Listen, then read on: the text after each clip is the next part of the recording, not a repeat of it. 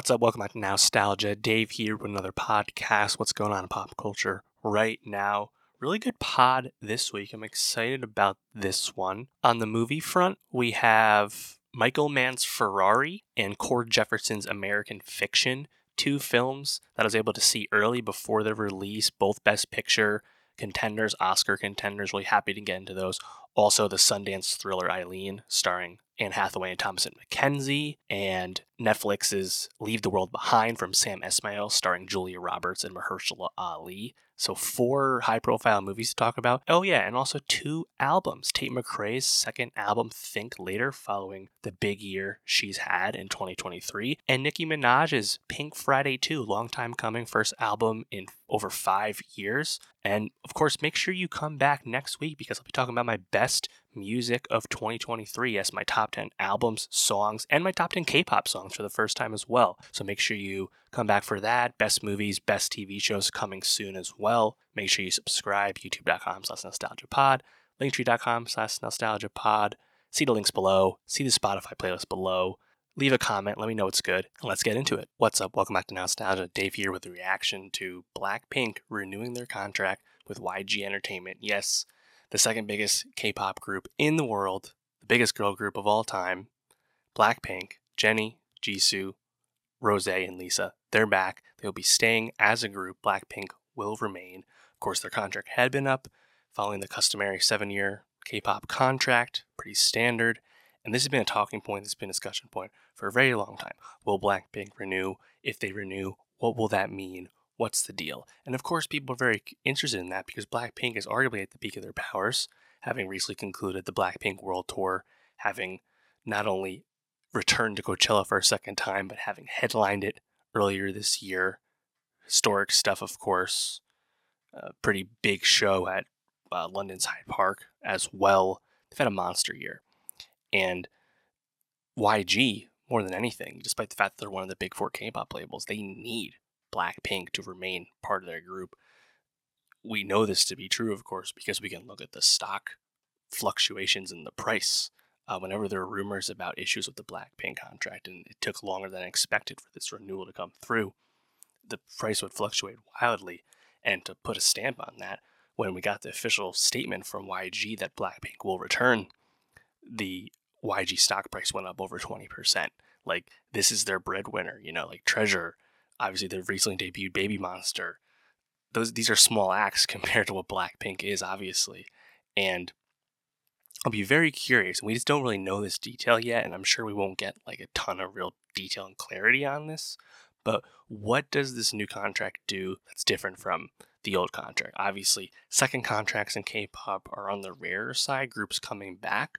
Although it's a bit more common lately. Of course, look at like the SHINee comeback. You know, obviously men have to deal with the military service in Korea.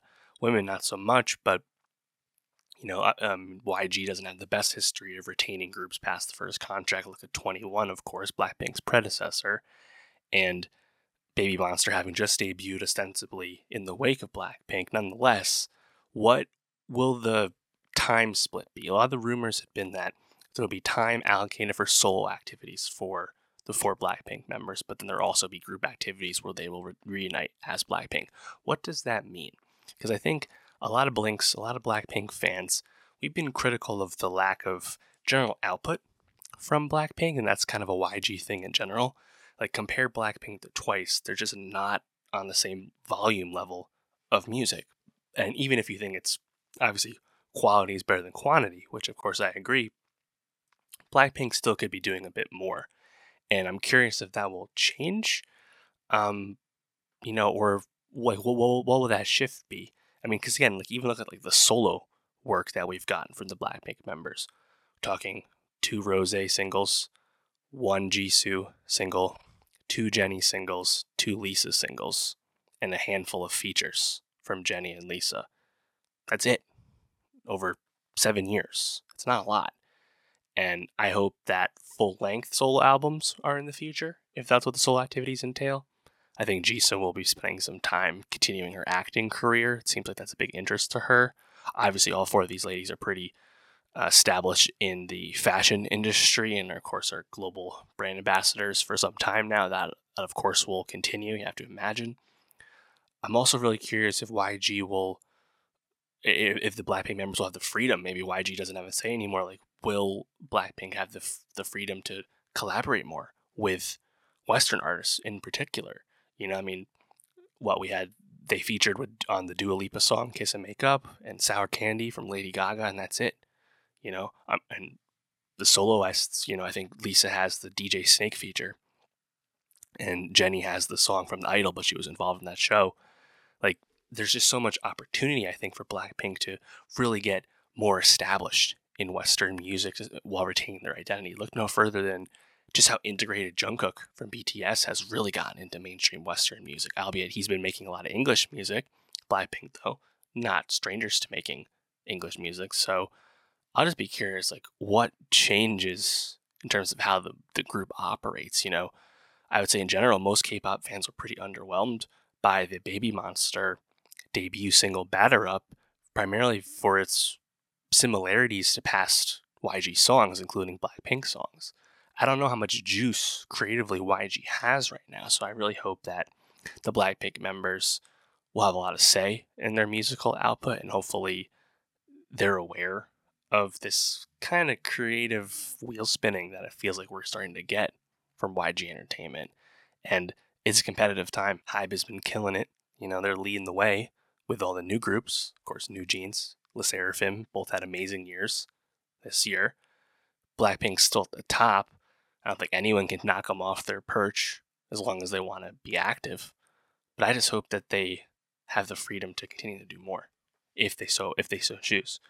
And hopefully we find out what that means to some degree. But I think more than anything, it's good that Blackpink will return, uh, and maybe the group won't be full time. That's probably the way it's going to go. But more than anything, these four women are better together than they are apart, like most music groups usually are. Um, I think that's certainly the case with Blackpink. We want Blackpink to remain, and per the YG statement, they will go on tour again. They will release another album. I'm gonna kind of assume that like they won't go on a tour as big as the Born Pink World Tour. I kind of feel like that's the biggest tour they'll ever do. And you know, this is a contract that lets time for solo activities. I just don't think they're going to do that many dates anymore. So this is probably the peak of like their touring output.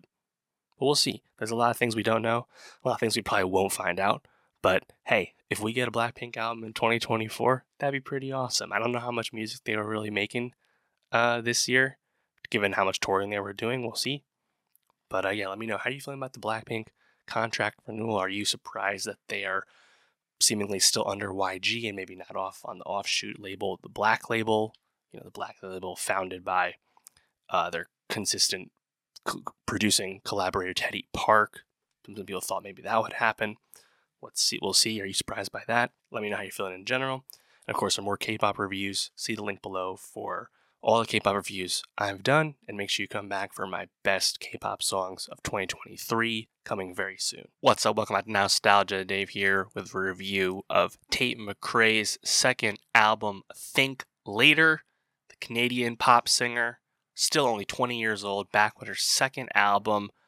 Of course, her debut album, I Used to Think I Could Fly, was only last year, and in general, it's been a very busy time for Tate McRae ever since she blew up on TikTok slash due to the help of her successful dancing ability a few years back. And right now, she's hot on the heels of a gigantic smash hit with her single Greedy, which has been a very sticky smash on the charts, even lingering as the Christmas songs begin to take over the charts in December here. And to her credit, I think Greedy is definitely a great example of, you know, pop song construction, just a very sticky melody and also uh, very uh, enjoyable interpolation of Nelly Furtado's Promiscuous on top of that. Overall, though, I haven't been the biggest Tate McRae fan. Part of that, I think, is just kind of an unhoned sound, an unhoned sonic identity, where I'm not really sure like what kind of artist she wants to be. And clearly she might have been also feeling this herself because her past music, uh, the biggest hit of hers to date, You Broke Me First, definitely more in that like sad girl, slightly more emo pop side of things from a lyrical sentiment. And Tate McRae seemingly has left that at least a little bit behind with this new album, Think Later. And I think that's cool. You know, again, figure out what kind of artist you want to be. My biggest issue still is, is that Tate McRae's like vocals don't really like pop for me. I don't think she's the most impressive singer. And as a result, the songs are kind of drowned out with like this kind of heavy electronic production this time around on the song. So the songs have to be like I think kind of incredibly overproduced to make up for the fact that she can't really carry songs on the strength of her vocals. And if it's not going to be your vocals carrying you, it's going to have to be the production and the lyrics. And I think there are some interesting lyrical moments on the album, but to me, just I'm just not really a fan of this sound yet, and I, I, I would be remiss not to assume that she's going to continue to hone and fine tune what kind of music she's going to make. I, she's still very far from a, a finished product, despite the fact that she's been working with a lot of, you know, big pop producers. Uh, RCA Records famously kind of reworked the way they approach marketing off the strength of her very early success years ago. There's a Rolling Stone article about that. Nowadays, she's working with Ryan Tedder, Greg Kurstin. Uh, there's a lot of big names on the record, but yeah, I, I think like just kind of going through the tracks. I mentioned Greedy, which deserves a ton of credit for just being a really sticky pop song. I think that one's good. Um, I think Hurt My Feelings is probably my next favorite song off Think Later. There's really fun rhythm to that and also kind of a sticky outro. Like, yeah, there's a lot of production on that, of course, but sometimes it's to good effect. It's catchy. So I, I respect that for sure. Um, Grave, that one stands out from the more ballady side of things. You know, Tate McRae, uh, her friend, one of her friends is Olivia Rodrigo. She's certainly a peer of Olivia's. And when she was making the more emo side of things, you could definitely see more of an inspiration. Clearly, they're not as as closely aligned musically as they maybe once were. Nonetheless, Grave, you can see the comparison. But it's a pretty, I think, pretty uh, powerful as it goes. X's also pretty catchy, um, fun lyrics there. But yeah, I think overall, like Tate McRae, I'm still going to be checking for her. Like the music videos, the dance performance that she does with her songs, it's quite impressive. She's a talented dancer, and I think there is a certainly a lane for her to become a uh, interesting pop star. But I think we're still kind of working on the sound, which again is not that big a concern right now because she's still only 20 years old. And when you can have a monster hit come around every cycle or so, the way she just had again with Greedy. I mean, I think she's doing just fine thus far, but hopefully better things to come. But let me know how did you feel about Tate McRae's Think Later? Are you hoping for more in the future like me? Let me know. And for more music reviews, subscribe. And I'll see you next time. What's up? Welcome back to Nowstalgia. Dave here with a review of Nicki Minaj's fifth album, Pink Friday 2. Yes, Nicki back. First album since Queen five years ago in 2018. And if you think about the time between Nicki Minaj albums, the rap landscape, specifically the female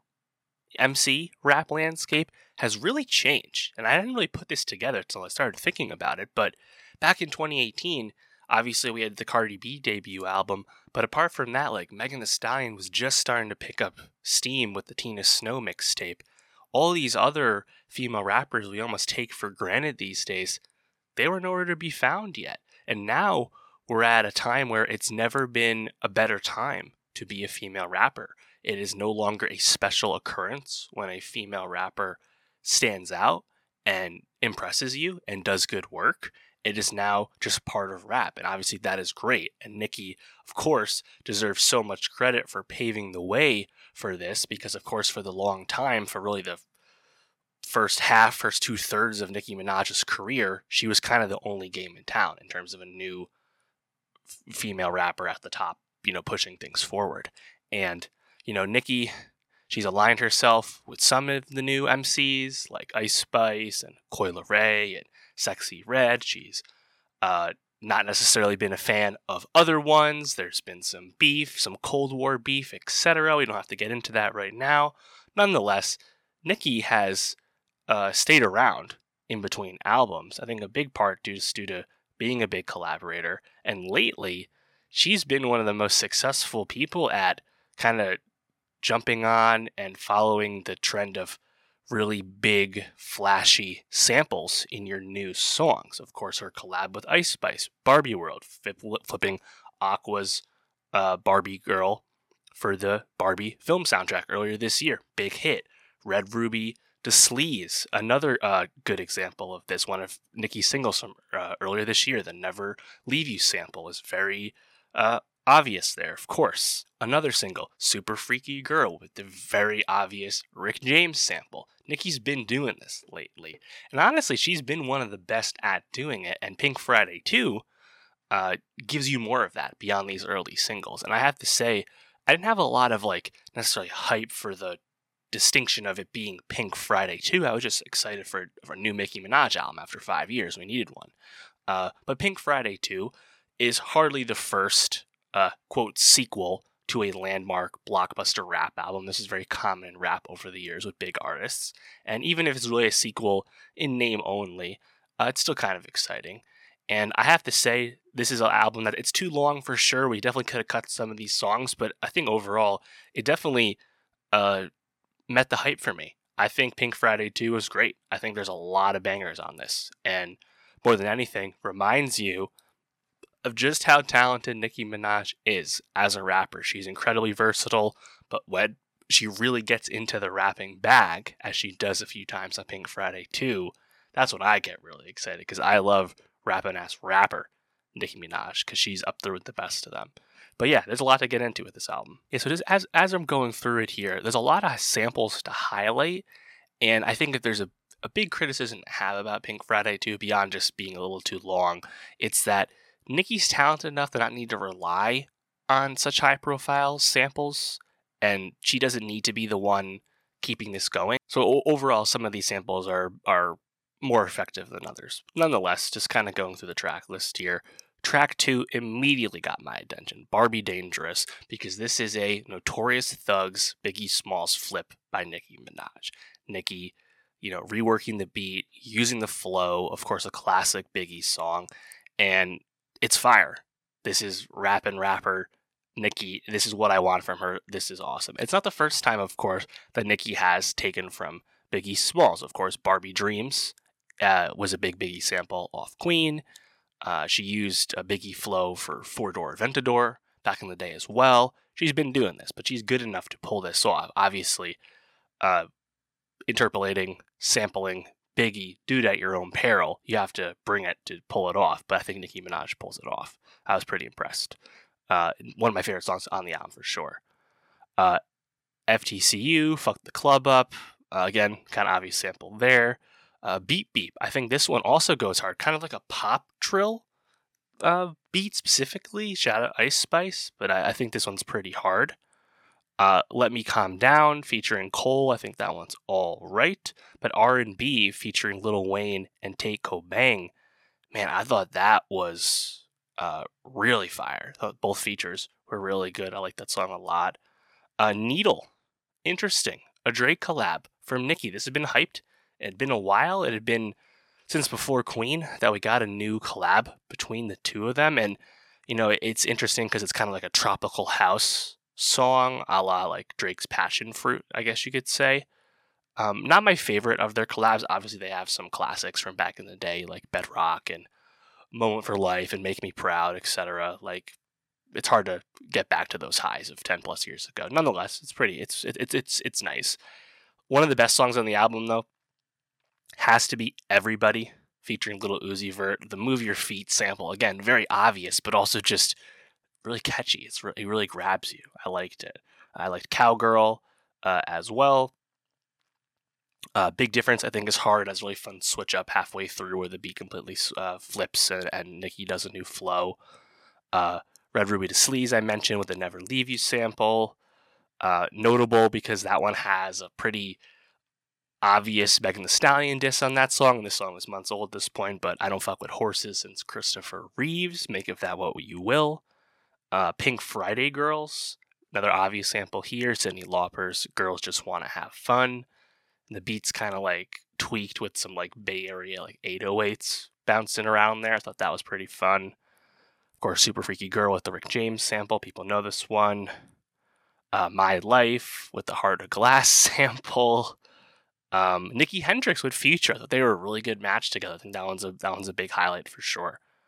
Um, so yeah, I mean that's like, you know, it's a 22 song, 70 minute album, but there's a good like dozen tracks or so that I think are real highlights. And it's just nice to get a lot of new music from Nicki just because it's been so long. And uh, Nicki, there's so much noise around her. Obviously, she's not afraid to speak her own mind. And obviously, the Barbs are not afraid to speak on things either.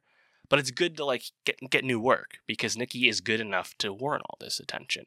And it's fun when we kind of get past the BS and actually get back to the music because when we get back to the music with her, uh, it pays off, pays dividends. I think it's a better album than Queen, for sure. And it honestly, not that it's much of a sequel, but it's worthy of the Pink Friday name because I think it's a pretty good record. So yeah, shout out Nicki Minaj, shout out Pink Friday 2. Hopefully we don't have to wait another five years between albums. Um, interestingly, you know, Nicki, she sounds, you know, a, a, as good as ever for the most part, and you know, now she's uh 40 just turned 41 years old. She's she's kind of an OG at this point, you know? But she sounds great and I, I think she will help continue the trend of rappers going beyond their 40s and continuing to have fruitful careers. I see no reason not to believe that. But let me know how did you feel about Nicki Minaj's Pink Friday 2? Let me know. And for more rap reviews, more music reviews, subscribe. And I'll see you next time. What's up? Welcome back to Nowstalgia. Dave here with a review of Eileen, the new psychological thriller film from William Oldroyd, starring Anne Hathaway and Thomasin McKenzie. Eileen debuted back at Sundance earlier this year and is now out in release. William Oldroyd, of course, not the most esteemed director per se, but famously his last film, Lady Macbeth, was the source of the breakout role for Miss Florence Pugh. And Eileen is adapted from the 2015 novel of the same name by Ottessa Moshfegh. And Eileen, I think this is a movie that I honestly I didn't love. I don't even know if I liked it that much, but I appreciate it for what it is. It is a kind of classic, kind of old school thriller, a bit small in scope, but also svelte in a nice way. It's a pretty brief movie, only about like 97 minutes, and has some fun performances in it, has a fun twist at the end, and is a, a decent watch, even if ultimately for me, some of the twists, some of the tonal shifts didn't quite land for me. Uh, yeah, so Eileen, it's you know set in like 1960s, like Massachusetts area, and Thomasin McKenzie as a young woman is uh, playing the titular Eileen, and Eileen is working at a like juvenile uh, detention uh, facility. She's pretty aimless and bored in her life. She doesn't seem to get a lot of attention from her coworkers or people in town. She's really just kind of viewed as like an extension of her alcoholic former cop father, played by Shea Whigham. And yeah, she just kind of seems a bit kind of at loss with like what to do with herself. And things change in her life when a new uh, uh, physician shows up at the juvenile uh, detention facility that she works at, uh, Rebecca, played by Anne Hathaway. And this is one of those like kind of like great textbook Anne Hathaway performances. She has the big blonde blowout, but she's having a real fun time in this role. Flashy, charismatic, um, and, and Rebecca seems to take kind of a liking to Eileen as you know a new person in town. She she develops some, sort of a friendship with Eileen. And Thomasin McKenzie, you know, this is pretty familiar stuff for her at this point, kind of playing the like wounded bird, uh, wallflower type young woman that she's done a few times to great effect already. Of course, people probably best know this from Last Night in Soho or Leave No Trace. And I think Thomasin McKenzie, she's a good actor. I would like her to maybe get out of this box and find a different type of thing to do, at least a little bit. Just and, and Eileen gives her a little bit to do at times, but the overall characterization, I was immediately kind of annoyed with how familiar it felt from having knowledge of her past work. That's not necessarily the fault of Eileen, but it, it, felt a little safe from a choice from a uh, rising young actress such as herself. Nonetheless, you know, I think the it's funny because this is a psychological thriller film that kind of like leans into like some psychosexual stuff. But to me, that was some of the most inconsistent stuff with the movie, especially because a lot of it's kind of drop. I don't know. I think ultimately, like Eileen, just a bit thin with like where it's trying to, like where it's trying to lead you as the viewer with the um, just kind of the tonal sensibilities of the movie. Like, and on the surface, there's a lot of things to enjoy about it. Like I think Shea Whigham, the gruffness he brings as this really kind of degenerate alcoholic and shitty dad. Um, he does a great job in the movie, and also uh, Marin Ireland does a uh, I think really fast, fantastic job as Mrs. Polk, who is the mother of a uh, young man recently brought to the facility. And there's a scene in Act Three between McKenzie Hathaway and Ireland that is really strong. Um, definitely a big kind of like eyebrow raiser, like gasp inducing twist with this movie. I'm not going to spoil it, but like that was something that I didn't quite see coming, but also presents a huge shift for the movie and what you thought you were watching. And I don't know if it, it to me, was kind of resolved a bit too cleanly or a bit too quickly, I guess you could say.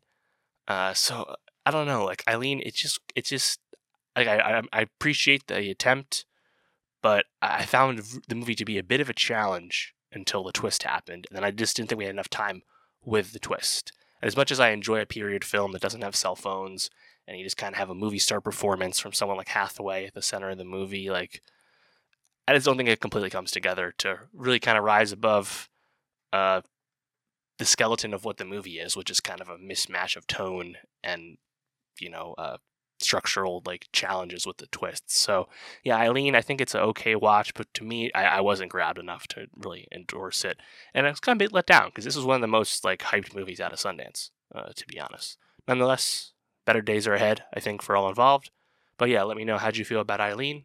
Uh, did you like it more than me? And for more movie reviews, subscribe. And I'll see you next time. What's up? Welcome to Nowstalgia. Dave here with a review of Leave the World Behind, the new psychological apocalyptic thriller film from Netflix, directed by Sam Esmail, starring Julia Roberts, Mahershala Ali, Ethan Hawke, and Myha'la Herrold. This is adapted from the Rumaan Alam novel of the same name from just a few years ago. Netflix won the bidding war, put this out as one of their fall uh, slate of movies. Perhaps not as hyped up as, say, Maestro, but still a significant release from Netflix nonetheless. And I was certainly anticipating Leave the World Behind because I'm a big fan of Sam Esmail, Mr. Robot, his signature series on USA that ended back in 2019 that made my top 10 shows of the 2010s. I was absolutely uh, floored by that show, one of my favorites of all time for sure. Also, really liked his Amazon two season series Homecoming, which of course featured Julia Roberts in its first season. And when you look at this cast, Julia Roberts, Hawke, Myha'la Herrold, of course, one of our favorites right now, thanks to her star turn on Industry on HBO, and of course the return of Mahershala Ali, one of our great movie stars. Uh, it's kind of selling itself, I would have to say. And in a small role, we have Kevin Bacon as well. Always nice to see him. And yeah, this is a, a film that I think has a lot of those Sam Esmail trademarks. The cinematography, the blocking, the camera panning, the uh, shifting perspective from the first floor to the basement, inside of the wall to the outside. Very reminiscent to all those, those of us who know Sam's uh, camera work in the past, his, his his visual flair. Definitely familiar, but in a good way. And that was all great. You know, I think this is a film that will definitely be challenging to though to some. I think because the ending's probably a bit polarizing due to the kind of lack of overt resolution. This is a film that has a gigantic conflict at its very core, but is not a film that's really trying to tell you much about that conflict, I guess you could say. It's more interested in how these characters are reacting to what they do and don't know. So it is absolutely a must watch movie, but I think the takeaways will really depend on the viewer. So the, the premise is ultimately really solid. You have Julia Roberts and Ethan Hawke's characters. They're married. They take their two uh, children with them on a kind of spur of the moment vacation, leaving their home in New York City, leaving Brooklyn, and taking a, a seemingly weekend vacation over on Long Island, renting a house. And in the middle of the night, uh, the owner of this house, who they rented from, you know, from on Airbnb or whoever, Herschel Ali, it's his home. He shows up with his, you know, adult daughter, played by Myha'la, and they need a place to stay. And that's kind of where like the movie like kind of sets off because there's a caginess to Julia Roberts' character Amanda, where she just doesn't trust uh, GH, Mahershala's character. She, she's suspicious and she's prickly. And I think credit to Julia because she plays a character that is really unlikable for the majority of the movie. Um, but anyway, they end up staying together, and what becomes increasingly clear is that some kind of apocalyptic event is happening, and uh, the TV goes out, the internet goes down, GPS stops working on the phone. Uh, GH finds a sat phone at a neighbor's home, even that isn't working. And it starts to become pretty clear that the United States is under some kind of coordinated attack, although it's unclear by who or for what reason. Uh, you have Ethan Hawke's character Clay trying to drive into town, getting a Death to America pamphlet dropped on him by a drone when he's in his car. Like, it's definitely unsettling. And the movie leads to um, some big shots, some big moments where you where GH he survives a plane crashing on the beach very close to where he was um, after d- stumbling on the wreckage of a previously already crashed uh, plane. Right, that's like a big set piece thing. You have a, a scene where Myha'la and Julia look out and they get this gaze upon you know Manhattan and they see uh, mushroom clouds and bombs and at one point there's this big almost like emp like um, noise distortion that hurts everyone's ears. And all that's very unsettling and disturbing as the characters start to adapt to their new reality. But really the movie isn't interested in telling you anything about that conflict at all anything about what's happening to the greater world. It's really only interested in these characters and how they're reacting with each other coming to grips coming with acceptance of their new situation, GH, and Myha'la's character Ruth realizing that they're never going to see uh, their mother slash wife ever again. She's almost assuredly gone. Um, yeah, it, it's it's pretty disturbing, it, and it's funny because the way I think the way the movie, you know, concludes. You know, we have this scene where um, uh, Julia and Ethan Hawke's uh, teenage son, he gets sick, seemingly bitten by a bug in the woods. We're kind of unclear what happened. Did he get radiation? Did the loud noise affect him? It's obviously left ambiguous intentionally. They end up tracking down uh, Kevin Bacon's character, who GH knows from the neighborhood, and trying to have get him get help because they can tell he's kind of a prepper type character, and he gives you like the faintest of morsels of like what's going on with the greater plot of the outside world. But even then, the whole like uh, having to protect your own versus helping others thing, I guess it's a bit like on the nose. It doesn't get too deep. Um, but where a classic like Samism happens, classic Esmail touch is the immediately following moments where, where the movie ends, where it's a culmination of everything that's happened to happened with uh, Julia and Hawke's uh, daughter character to this point. She's uh, younger than their son, and she's been obsessed with trying to finish watching uh, Friends. She's on the last episode, but her, her tablet is no longer working. There's no connection. Even the TV can't play the reruns. And obviously, she's a very like screen addled Gen Z, Gen Alpha kid, and yet she feels helpless and unable to continue to discern the happiness that she got from that show as a result of being able to finish watching Friends. And it's actually like I think pretty amusing and underrated aspect of this film because it's it, that that sense of innocence, but also like direct value proposition on like your broader entertainment. Having like the littlest character, youngest character, be the only one to like seemingly have some kind of center as you watch everyone else kind of start the spiral and come to grips with what's going on. It's pretty amusing.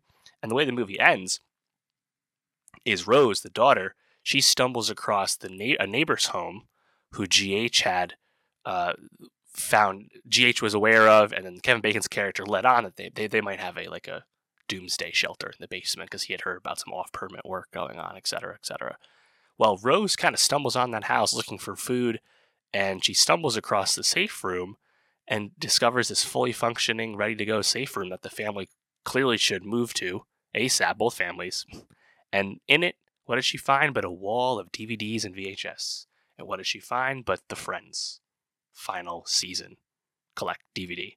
Puts it on, and she puts on the final episode, and her face breaks into a smile. We hear the Friends theme song begin, and the movie ends. And I think it's a very bold choice, I have to say. You know, I think some of the stuff along the way is probably where the movie maybe you might lose some people, and that I think abruptness of with a lack of clarity in the ending definitely might lose some people as well. But I really like that as an ending. You know, I think some of the other stuff is a bit um surface level, where um Myha'la's character Ruth, she's really not hitting it off with Julie Roberts as Amanda at all. Amanda and Ruth are constantly butting heads. It's kind of referenced that maybe Amanda was distrustful of them from the start because they're both black, but it's never really like said anything more beyond that. It's not really explored too much. Um, she's kind of just kind of broadly like a Karen character. That definitely could have used more touch if you were going to take it in that route. Also, there's some amusing moments with like wild animals outside, like uh, Rose keeps seeing like a gigantic herd of deer. Uh, there's a really cool like split second scene at night where you see all the deer in the backyard. You see the glowing lights out in the darkness. That was sick. But there's a moment towards the end out in the woods where Amanda and, and Ruth together have to kind of like warn, scare off the CGI deer herd. And I'm not really sure exactly what the purpose of that scene necessarily is, to be honest. Um, but it was interesting. So yeah, you know, I think overall, like Leave the World Behind, it's unlike just about anything else I've seen this year. And I mean, when you have Julie Roberts and Hawke and Herrold and Mahershala Ali, who just oozes charisma, oozes presence, as we all know at this point, like they're all giving great performances. And even if I think the script might be a little up and down overall, and again, that resolution might not be for everyone, I think overall it's a worthy endeavor. And I really hope Sam continues to uh, keep working. You know, I know his Megalopolis adaptation uh, at Apple got canned right before the strike began due to a lot of uncertainties with the strike.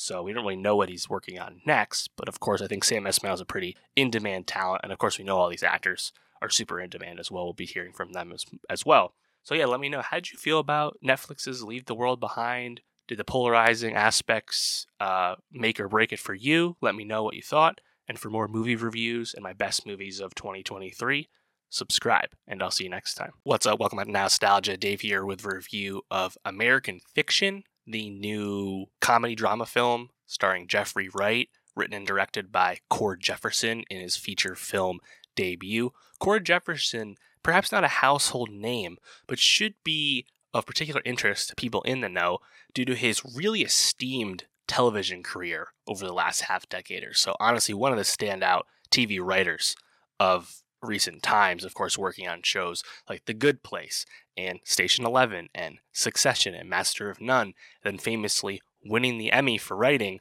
for the Hooded Justice origin episode, arguably the greatest episode of that fantastic miniseries from 2019. So the Cord Jefferson debut feature film uh, sold itself to me. I was going to see it no matter what it was. And then when you take that and combine it with a cast featuring Jeffrey Wright and Sterling K. Brown and Tracee Ellis Ross. Uh, it's pretty impressive. I really enjoyed American Fiction. I thought the satirical basis of the film, which is namely about uh, how black people exist in culture and how perhaps at times they might pander to uh, what white people expect of them within society, and a bunch of other things as well. I thought the satirical, humorous bend to that premise was done really well. The humor was great, despite uh, you know heavier, serious subject matter at its core. And also, the movie features, I think, genuine heart and family dynamics. And again, despite having a pretty consistently hum- humorous tone, and I had a great time with this. I saw this in an early screening. It's not actually opening for another two weeks, but the screening I went to was packed and the humor was raucous. Like the, the crowd was loving it. And I have to say, I was really into the movie. And I just think it's really impressive. And even if like I, I've seen some criticism of the film that were like the the masters of the of this script, the, the satire versus the character dynamics. Maybe that is a bit in contrast uh, with each with with itself, in conflict with itself. You have you have a lot of uh, goals with parts of the script, and maybe that's a bit messy or a bit uh, ill defined. To me, all, all those like disparate parts of this script like really work. So I would enthusi- enthusiastically endorse American Fiction. Of course, this is a film that premiered back in Toronto and has been slowly preparing to release here on this this deluge of Best Picture contenders. And it's funnily uh, the second film shot in and around Boston that's contending for Best Picture this year. Uh, just like the holdovers from Alexander Payne. Funny enough, it, it's it's really surreal for the second time in like a month that I'm watching a movie at AMC Boston Common, and I see on screen stuff shot like a hundred yards from where I'm currently sitting. Like it's just a very weird feeling, I have to say, uh, but cool. And yeah, so let's get into American Fiction. So I'm gonna kind of spoil some stuff broadly, although it's not a movie that's like ripe with like tons of plot to spoil. So kind of getting into the meat of American Fiction, Jeffrey Wright plays this uh, author slash professor character who's living out in California called Thelonious Ellison, nicknamed Monk just a fantastic character name, I have to say. And Monk uh, is kind of forced into a leave of absence at uh, his college due to his kind of uh, frustrations with uh, progressiveness and the attitudes of his young students, his Gen Z students. And I think uh, the, the big part of that is Jeffrey Wright's uh, or Monk's belief that uh, the way uh, black people are portrayed in culture is often due to uh, under the gaze of how white people like to see them, and a lot of black people, black artists play into that with kind of a pandering nature. Monk is a author, and he sees that his books that are very uh, academic are not recognized as quote uh, or, or recognized as black literature just because he's a black man, even though they're not actually about anything about being black. And then he con- contrasts that with uh, this rival author character played by Issa Rae, who writes a pretty o- obviously like pandering account of like quote what white people like want to see the, the misery porn, the drugs, the broken families, uh, or uh, the the struggle, the come up, you know. And he's just kind of frustrated uh, with that, which he sees as limiting and uh, uh, you know constricting to like what the actual black experience is and what it actually means to be black uh, and things like that.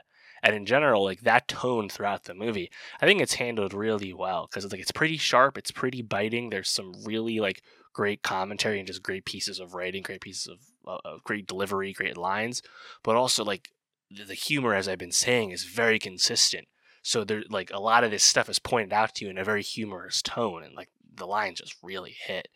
Um, and Monk, you know, he's brought back to uh, back to back home, back to the Boston area, due to his uh, uh, mother uh, is going through a uh, some health issues. It's revealed that she has Alzheimer's, um, and he has to kind of reconnect with his family, reconnect with his sister, played by Tracee Ellis Ross, reconnect with his brother, played by Sterling K. Brown, and Monk has been kind of distant from the family, and that's kind of a the consistent for some time. It's not a new development. He's kind of a gruff guy, and he uh, doesn't exactly check in on, things.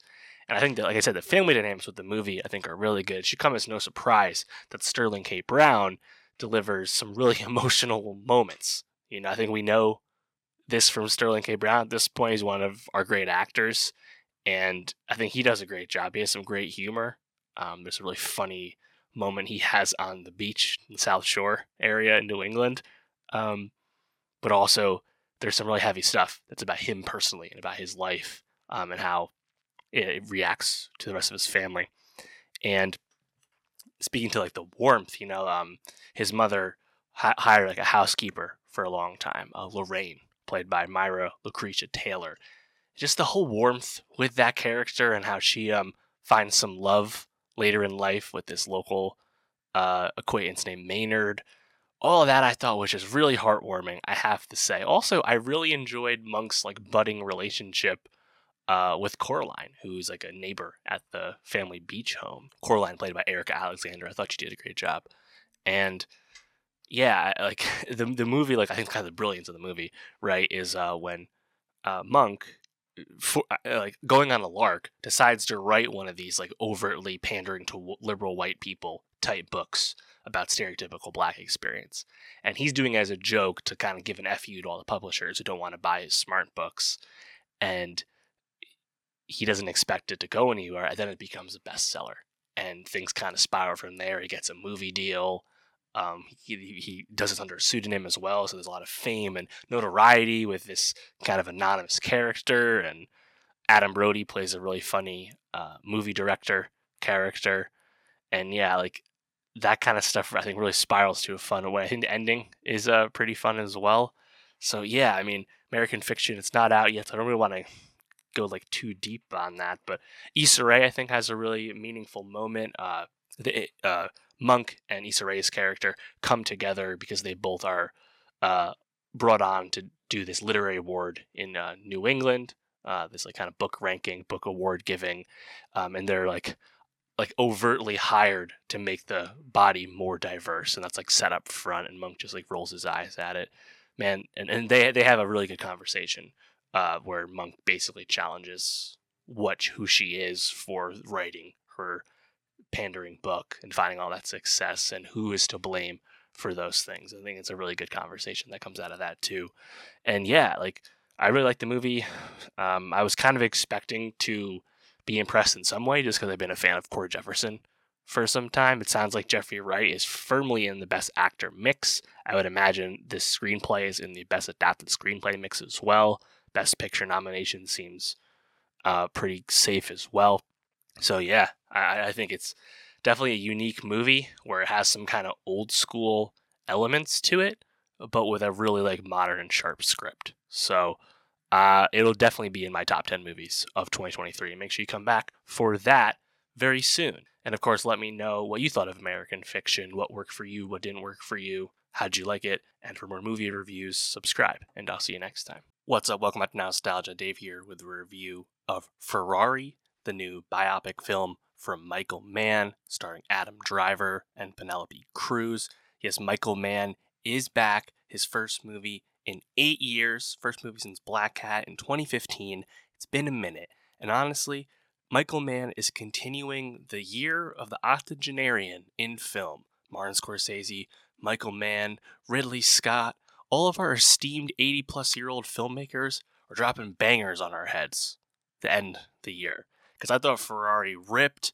I like this movie a ton. I have a pretty good chance it's going to make my top 10 at the end of the year. Come back for that. And yeah, this movie's coming out uh, on Christmas after premiering in Venice earlier in this year. I was lucky enough to catch a early screening. I'll start with no spoilers and spoil it towards the end. So right off the bat, I really enjoyed the movie.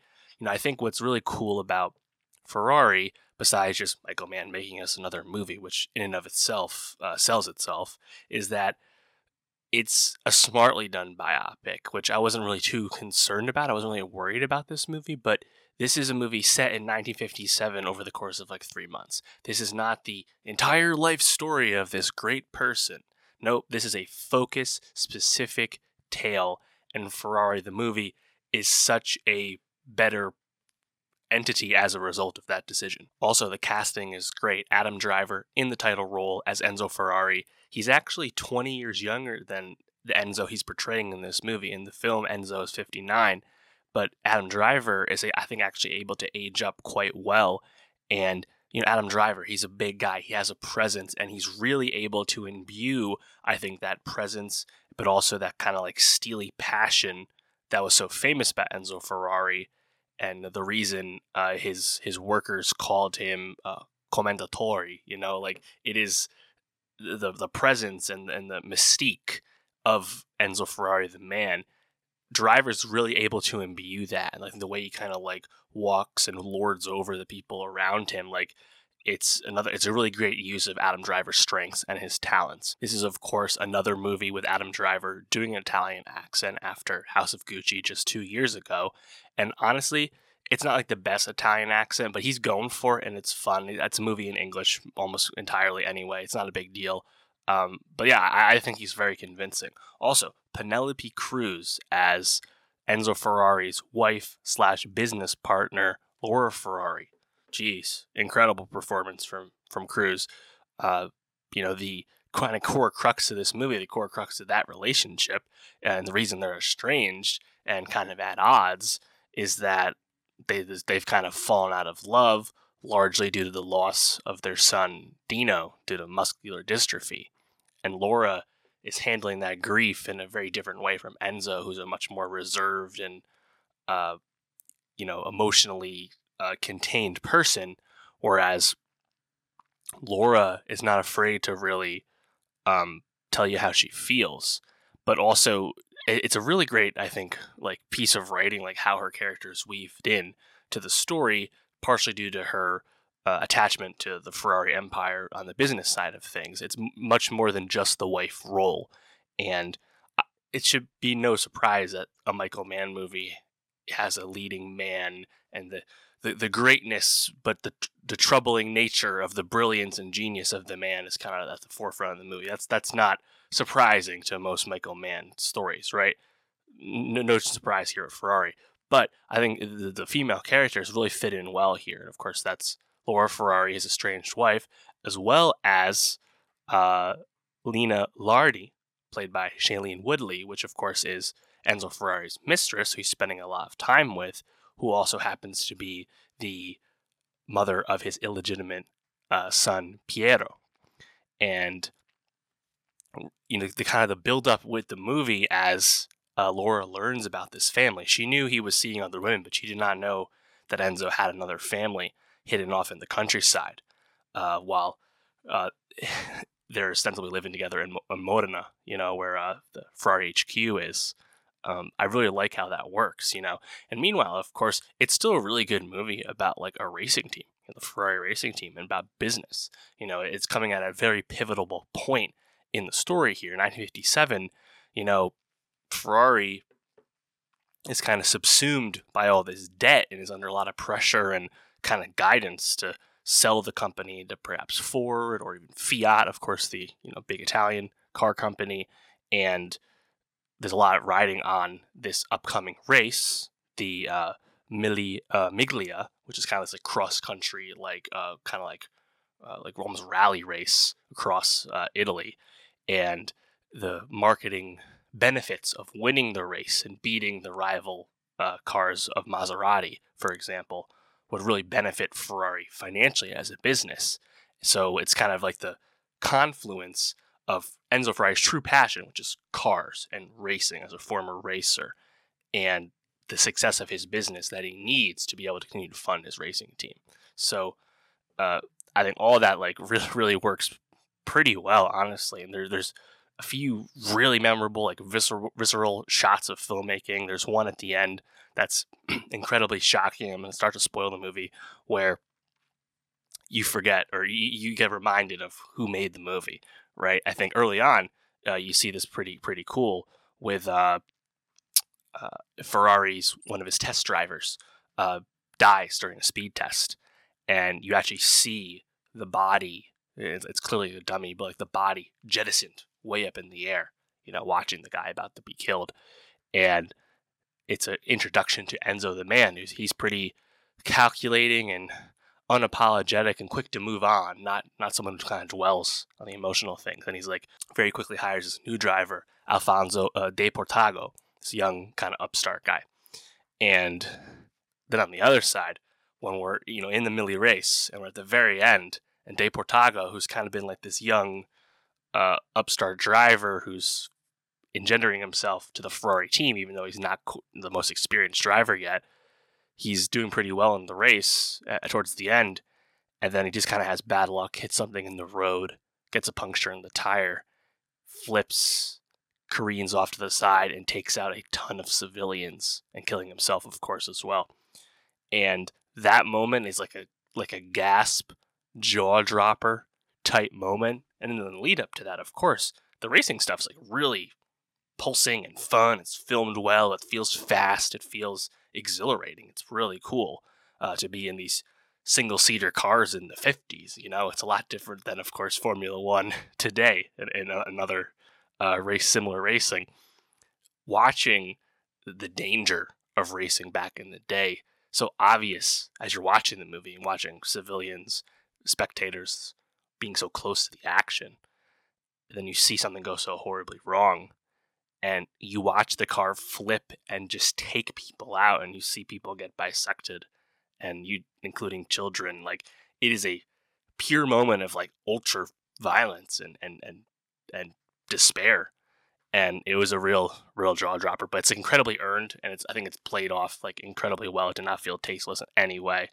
Um just through the the progress of the movie like there's just a lot of awesome scenes man like i mentioned the the early test scene i thought that was great um seeing enzo uh, use the press and control the press and how he talks to the media and interacts with them really good job of examining who the guy was and how much stature he carried and, and how he wielded that. And he was a calculating man, both publicly and behind the scenes. I like that. Um, I like I like it's kind of just a throwaway scene. There's a barbershop scene though, where uh, all the locals are shitting on the Modena uh, football team for not being any good, not being the pride of the city. I thought that was hilarious. Um, early on, there's a really great church scene where you have the uh, the priest giving a sermon talking about like how God uh, is like the engine or something along those lines. Meanwhile, Ferrari and all his uh, employees are there in attendance, and they all take out their stopwatch when they hear the test starting gun go off in the distance, and they're just staring at their stopwatch, re- recording the test in church as you hear the sermon going off. And like, is that on the nose? Of course it is. But to me, it was a great scene you know, and also kind of call it back just a little bit to um, Godfather, you know, when you have uh, the communion scene or confirmation scene, whatever it is, when uh, all the guys are getting uh, whacked. Thought that was pretty fun. Um, I, think I had one criticism. I guess I think like the the head of Maserati, you know, like the head businessman of Maserati, and also the head of the team. I believe he actually is named Maserati. I believe that it's the titular Maserati as well. I'm, not, I'm pretty sure. Uh, he was a bit a bit hokey, you know, a bit um uh cartoony, I guess you could say.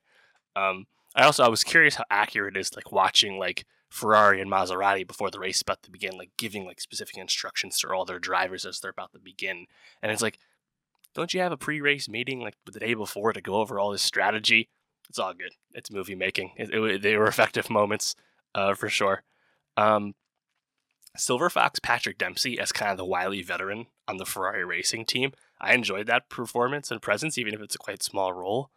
Um, just kind of an Easter egg for racing fans. Like one of the Maserati drivers is Stirling Moss, one of the greatest F1 drivers of all time.